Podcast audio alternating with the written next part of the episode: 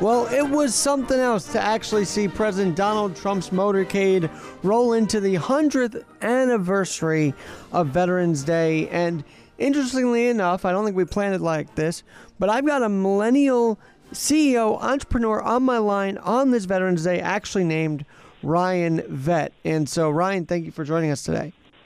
Yeah, thank you for having me. I appreciate it. So you've got an app called Boone. We'll get to that in a second, but I liked in your pitch that you want to talk about the myth-busting facts about millennials, but I will tell you, there has to be a sector, and millennials aren't lazy, that's just what the media wants to tell us, but a sector that's not only not lazy, but actually serving our country. Wouldn't you agree that there are millennial veterans we have to honor today, as well as the World War II and the Korean and the Vietnams? Absolutely, I totally agree, and I'm so grateful for all of those who have served. And even though my last name is Vet, I'm not a vet, but I have many family members who have served and friends who have served that are millennials, and grateful for their willingness to sacrifice everything to protect our freedoms in this country. And thanks for joining us. Today is going to be called Millenial Monday because I've got another one talking, and maybe you want to weigh in on this as well. How is it that boomers are still making more than us, millennials? Like, how is that possible? Did you see that report? I've seen a lot of reports on sort of the idea that older generations are making a little bit more money, or more mature generations is the politically correct way to refer to them. And I think one of the reasons being is obviously they've been in the job significantly longer, and millennials are job hopping. So they're not getting some of those raises that they're seeing over time, like some of the people who have been in their careers for ages. And so they're making more lateral moves and incrementally increasing. A lot of times they'll jump from one job to the next for maybe a 10% increase, but then get stuck at that level and are unable to keep their raises going like previous generations, particularly boomers, where we've seen some of those huge spikes and increases over the last several decades. And I'm sure you're helping to hire millennials because you have got an app out called Boone, and I've heard a little bit about the gig economy, and it's kind of an interesting concept, but fill my listeners in that might be millennials on this.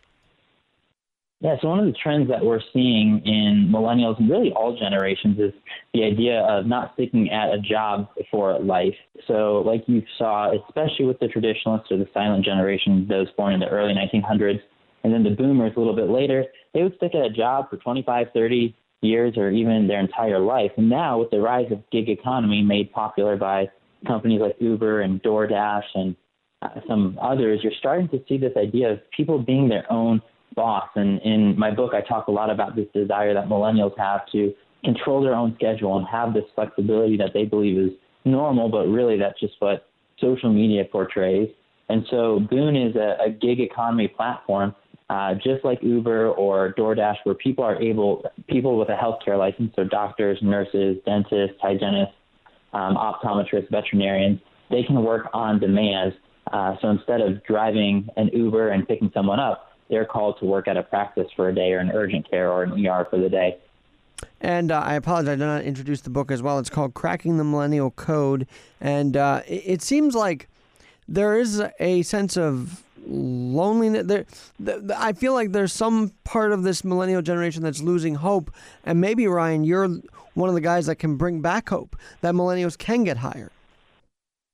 Absolutely. I think one of the things, you're totally correct, a lot of millennials are feeling stuck in their career. And one of the reasons being, again, I attribute a lot of it to social media. And the second half of the book is called Millennial Mythbusters. And basically it goes through 7 major myths that millennials have. One of them is the idea that they're always asking for a raise. Another one is that they're entitled.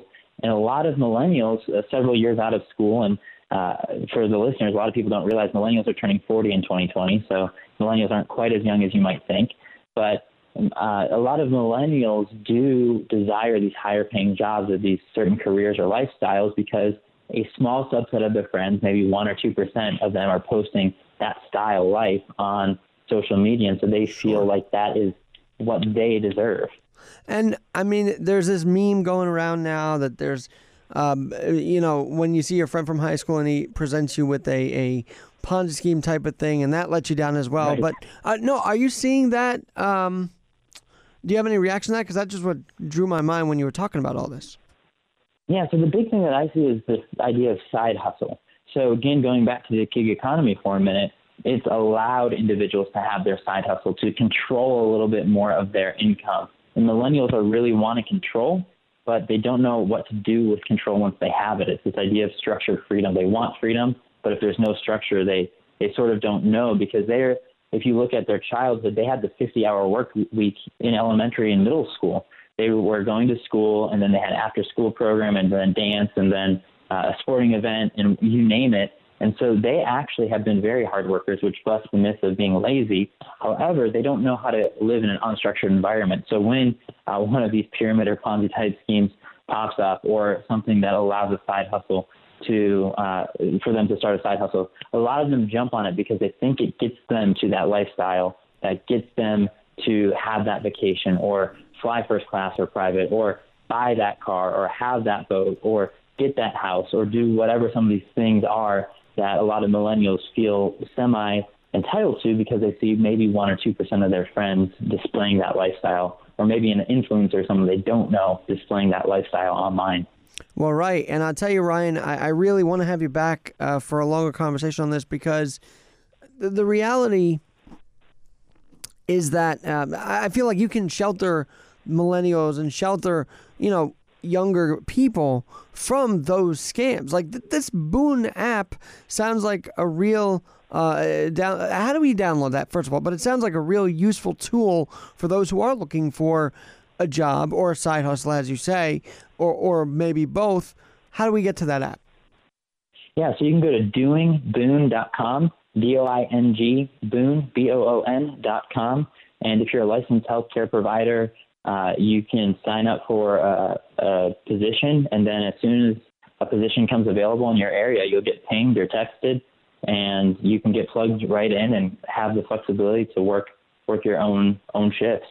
And by the way, another reason why I want to have you back is that you and I could probably agree the entrepreneurial spirit has been destroyed. Like, nobody wants to honor the small business because they believe government should do it for them. That's what the upper echelons of even New York City says, like, oh, we don't need small business. We just want the government to help you. And you're taking that back. You're saying, no, entrepreneurs are important to this country's success.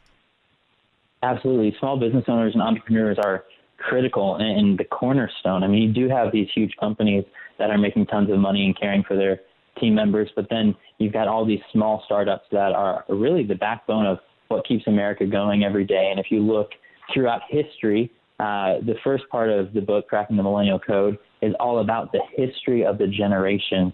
And one of the key pieces to note there is we're just repeating history. Right now you're seeing almost this more silent generation type work ethic, with more of a kind of the small business and that type of thing thriving. The family business is thriving again, where there is a growing distrust a little bit with some larger corporations, and you just see these ebbs and flows throughout history. And so that's why the first part of the book that I wrote goes into history, so you can have the right lens when you're trying to look at the current generation and even the future generations, and how to best manage, motivate, and market to millennials. Hey, Ryan Vet, thanks for joining us. I know you got to go in just a minute, but let me ask you, where can we find you? Where can we find the book? And again, is the app in the App Store right now for iTunes and even Android users? Yes, the app is in the App Store, so you can find that right now. It's just Boone, B-O-O-N, and search that, and you can download that. And as far as following me, you can follow me at any social media platform at Ryan C. Vet, R-Y-A-N-C Vet, Z-E-T. Or visit me at RyanVet.com. And the book, Cracking the Millennial Code, is available in several formats on Amazon or anywhere where you like to buy books. All right, Ryan, thanks so much. And please come back, and God bless you on this endeavor. Love the entrepreneurial spirit. We need to have you back, because I believe that this country is we, the shareholder, that we can control our destiny. Absolutely. We're looking forward to our next conversation. Absolutely. I'm Alexander Garrett. We'll be right back with another guest on this Millenial Monday. That literally just popped up today. Tess Brigham joins me next to talk more about the millennial boomer wage gap. What's going on there? She'll have that, and a little more psychological approach to that as well. I'm Alexander Garrett here on Keeper Real.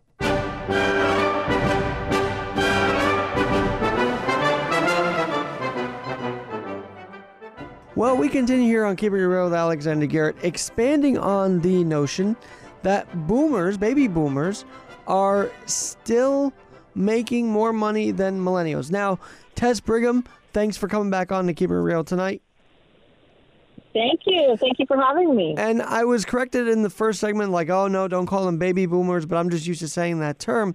But indeed, the older generation is still making more than millennials. And from a psychological aspect, what can you say is contributing to that wage gap? Well, first, beyond the psychological, I'm glad that we're finally seeing more and more articles about this, because I think that what we're really seeing is not only what is going to happen in the future, but really what's putting a lot of millennials into the mindset they are in right now, which is, in this country, there is this unspoken, right, this unspoken belief, this unspoken rule that kids will always do better than their parents, that is how it works. And if you were born in 1940, which a lot of baby boomers were, if you're an older boomer, I should say. But that if you were born in 1940, you had a 90% chance of earning more than your parents, as opposed to a millennial who has only a 50% chance of earning more than their parents. So psychologically, they are very much, for a lot of millennials, they're probably sitting around wondering, like, what's the point of all of this? You know, what is the point of, if I can't see myself retiring, if I can't see myself being able to provide my own children with more than what my parents provided for me, then, you know, what is it that I really want to do, and what is it that I want to contribute to the world? And what I see for a lot of my clients is they're not, for some people, they are resentful and angry. That is part of it. But for them, there's another aspect of it, which is also feeling a bit of, okay, so what does that mean for me, and what does that mean for my children, and what do I really need to do today to set myself up for success, so that maybe I won't out-earn my parents, but maybe I'll be close to what I need in order to provide for my children. I just had a Ryan Vet. He's actually a CEO of an app called Boone for gig economy. Maybe you have a thought on that. Is gig economy a way to go for millennials, or should they go for that full-time job, for that secure position in a company?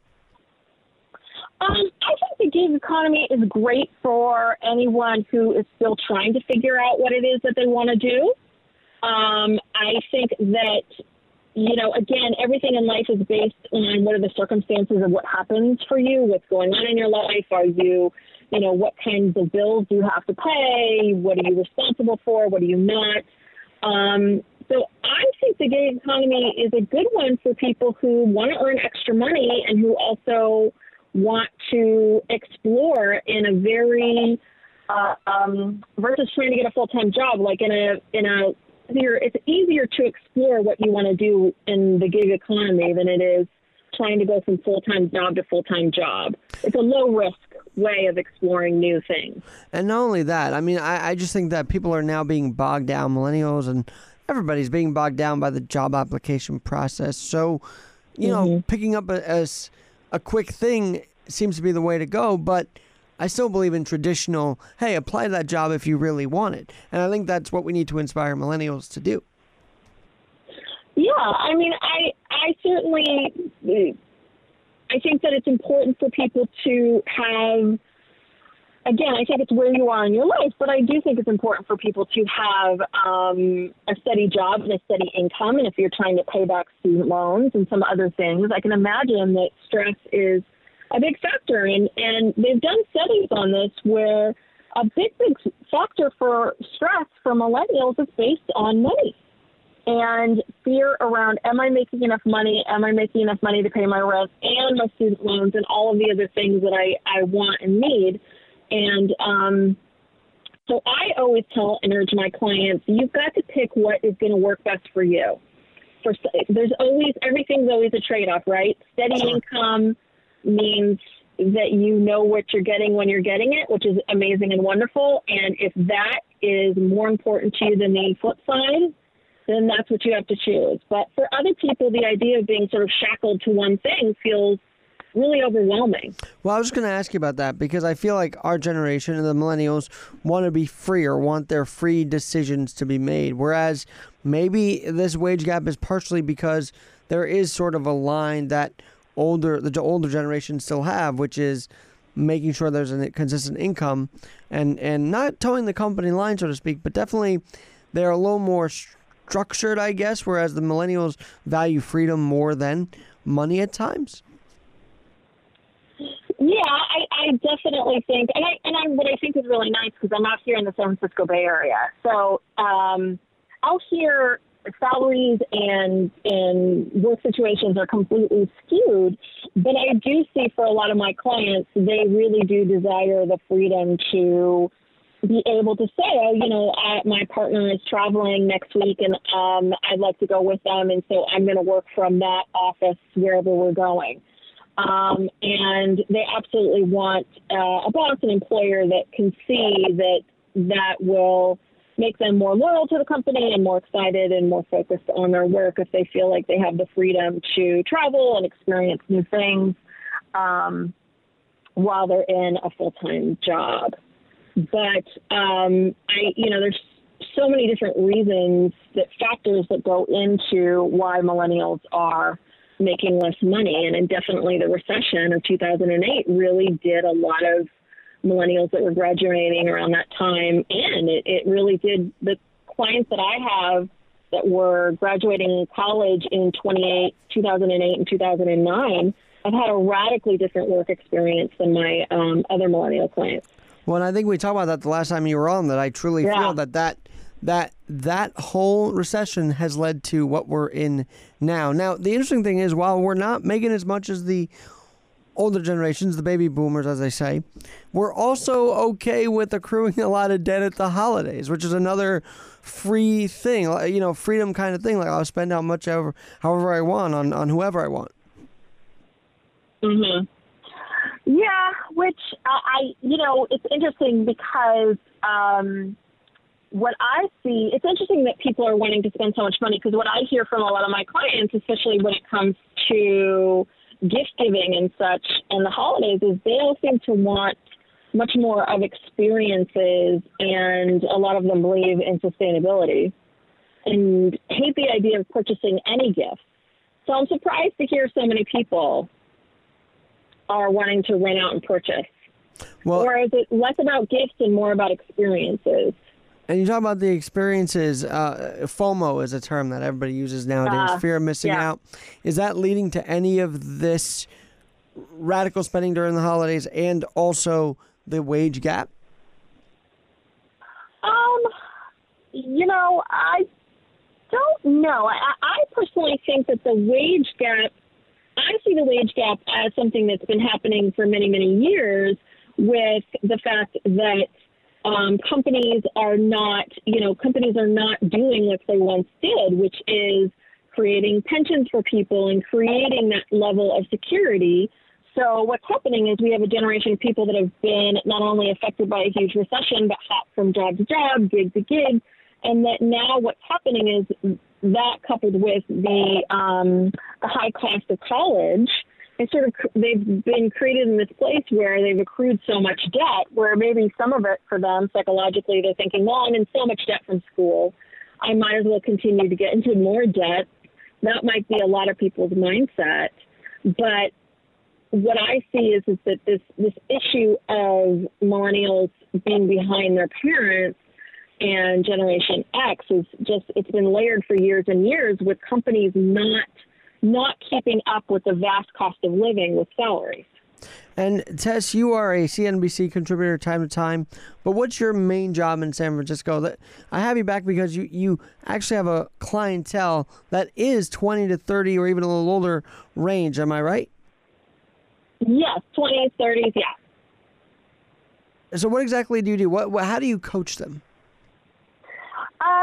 So I'm a licensed psychotherapist, and I'm also a board-certified coach, so I take the best of both of these worlds with my clients, and I help them gain insight into why they are struggling, and then I take that insight, and then I give them actionable tools into how do you make changes. And I think that's one thing that happens is that we have to have insight in order to change, but if we don't change our day-to-day behaviors, nothing in our lives really changes. So I do that on an individual level for my clients here, but I work for companies and corporations. So if there's anyone out there that's got a company that feels like, you know, and you have a large group of millennials that want coaching and help and structure, that's a lot of what I do is helping both the older generations and the younger generations speak the same language so that we don't have as much of this, you know, hashtag okay boom of stuff going on. I have seen a lot of that, and I'm kind of annoyed by it by now. Yeah, I mean, it's. Are you annoyed because you feel like it's overdone, or do you feel annoyed at the boomers, or both? I think it's overdone, and it's like, all right, we get it. You think you're better because you're younger. It's just so weird. Yeah, I mean, I think it's the classic thing over and over again, right? Every generation has criticized the youngest generation, and we always look back and think that young people have no idea what they're doing and what they know. And the reality is that we all have something to teach each other. And I hate to see the small-minded people, you know, really think that there is, I know we're using the words millennial and boomer and, you know, Gen X and then now there's Gen Z. I know we use these, it's just sort of to create some context, but, you know, we all need each other. We really do. And so we've got to figure out at the core, and this is what I do at companies and what I do for my individual clients, at the core it's about our relationships with each other. It's how we feel about ourselves, and how we feel about ourselves translates into how we treat other people. And so at the core, it's the age stuff doesn't really matter. It's sort of how we think and feel about ourselves, and really trying to understand someone else's experience before we judge them. And that is kind of lost in the whole translation here. No one really wants to take that time anymore, I feel. Yeah. We want to lump everyone together, and that's a lot of what I do when I go talk to older generations, is I talk to them about what it's like to be a millennial, and I show them these stats, these statistics that we're seeing about millennials making less money, and about the overwhelming school debt, and about the retirement things, and not being able to buy homes, and all of these things. And what I see are older generations shocked and awed, and they have no idea. So I think these are good conversations. They're important conversations to have. It's a matter of, so how do we support millennials? How do we help them? And also the companies of the world, you know, how do you really recognize that there's been this disparage between how the cost of living and what you're paying people. And I was going to say, the cost of living is ridiculous in New York and San Francisco. Yeah. And I'm sure you get that a lot in your offices. But, you know, today is Veterans Day, and not so much the millennial, but do you have any veterans that you coach that have come back from the battlefield and served our country? Currently in my practice today, no, but I will say that for a long time I worked at a drug and alcohol treatment facility in Berkeley, California, and we had the West Coast contract. So I have worked with hundreds of men and women from many different branches. And, you know, as someone who grew up primarily in Berkeley, California, I think we have this really negative view of the military, again, without any basis of anything. And, you know, it wasn't until I started working with these individuals as, you know, as my clients that I really understood. And it is what it takes for someone to go out there and lay down their lives for us. It is just, I mean, it's beyond hero. It's heroic, and I don't think that we honor them enough, and I don't think that we understand enough what it's like to go into battle and to come back. And what I saw a lot of were young people who were going into the military right out of high school because they didn't have a choice. Their parents could not afford college. You know, they didn't have any other economic opportunities. The military was their only choice. And so I think a lot of times people from privilege who have lots of options and opportunities have no idea that there are many people that this is their only option. And it's important that we recognize them. Well, thank you for mentioning that, because obviously all these military branches do have collegiate incentives, do have economic incentives. It's not just, you know, we were going to war for no reason. No, these guys have a reason. Mm-hmm. And part of it is, of course, to serve their country. But yes, there are ways the military has gone in the community and said, hey, if you want to serve us, we will benefit you. And I think that's great. I love that community feel that they've seemed to have gotten over the last decades or so. Yes, absolutely. And so what we need to remember in those people with privilege that have parents who are able to pay for their education or help support them in some way, shape, or form, that, yeah, that for some people this is their only option, which is wonderful and amazing that our military, that they set up this program. But, yeah, I think for people who have never served, it's very easy to dismiss it. And, again, you know, have a viewpoint of someone who joins the military. You know, we need them. They're important.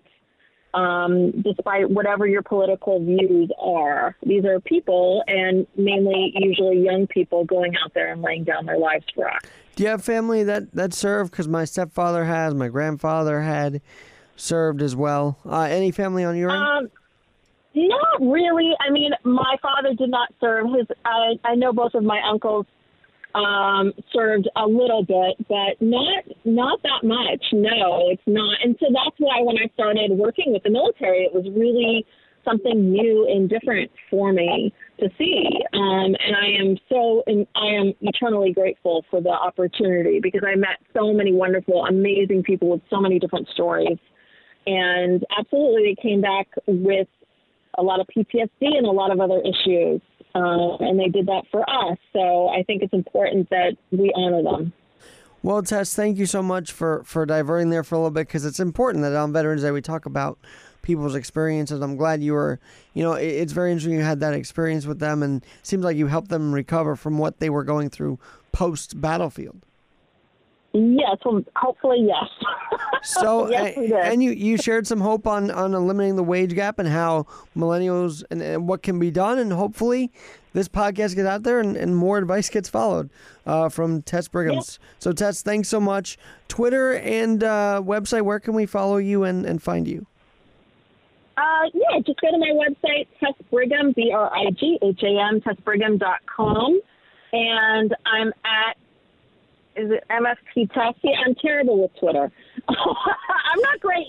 I can tell my age here with I think with it's MFT media, Brigham or MFT Tess or something like that. I set that up a while ago. So, but yeah, the best way to reach me if you do want to talk to me directly is just go to my website, email me. I'm easy to find. All right. Well, thanks so much. And again, when more stories pop up, please come back and share Absolutely. With my audience. So thank you so much. All right. Great. Thank you. You got it. I'm Alexander Garrett. As we hit Veterans Day evening, have a blessed one. Thank you for all who served, and may God bless you and your family tonight here in the great country of America. I'm Alexander Garrett. Have a good one.